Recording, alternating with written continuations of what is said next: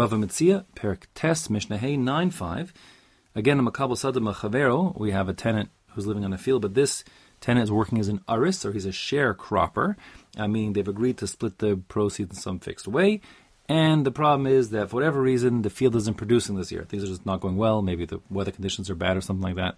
And therefore, the farmer doesn't want to work. He says, This whole thing's a big waste of time. There's so much work and no output. I don't want to work. The problem is the landlord is supposed to get, you know, 50% of the output, so he's losing. So can he force the tenant to work even though it's not very worthwhile for the farmer? Because, of course, it is worthwhile for the landlord. He puts in no work and gets something back. So says the Mishnah, asa. If a farmer takes possession to work a field as an aris, as a sharecropper, but velo asa, but the field doesn't produce. It produces very little.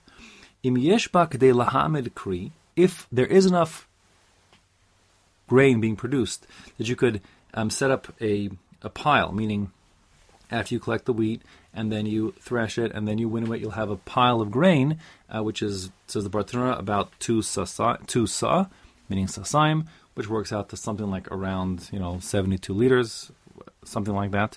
Um, so it's like the if you can, it's a big enough pile you could take like the pitchfork from the using for winnowing, and you could like stick it in and it would stand up. So then there's enough to go around. It's worthwhile. It's not totally worthless, and therefore the landlord can demand that the farmer work, even though the farmer's getting very little for so much work, because the landlord says that's still a significant thing. I don't want to. I don't want to forego it. So therefore, chayv l'tapelba, then the farmer is required to work the field. Now, Amr Yehuda, Yehuda says, wait a second, this doesn't make so much sense. You know, it's one thing if it's a small field and it produces a little bit. So there's a question. What happens if it's an enormous field and still it just produces one little pile of grain from a huge field of work? So it's so much work for so little output. That's not fair. Therefore, he says, Yehuda, ma kitzba bakri. What is the point of setting an arbitrary, you know, absolute amounts, like one mound of, of seeds, that could be totally ridiculous if the field is gigantic. Ella, im yeshba kadei nafila. Rather, the measure is a relative one. It means that if the field can return as much grain as is put in, kadei nafila means as much as falls in, meaning how much you plant. So remember, of course, when you're planting a field, you're basically taking kernels of wheat, you put them in the ground, and more kernels of wheat come out of the ground.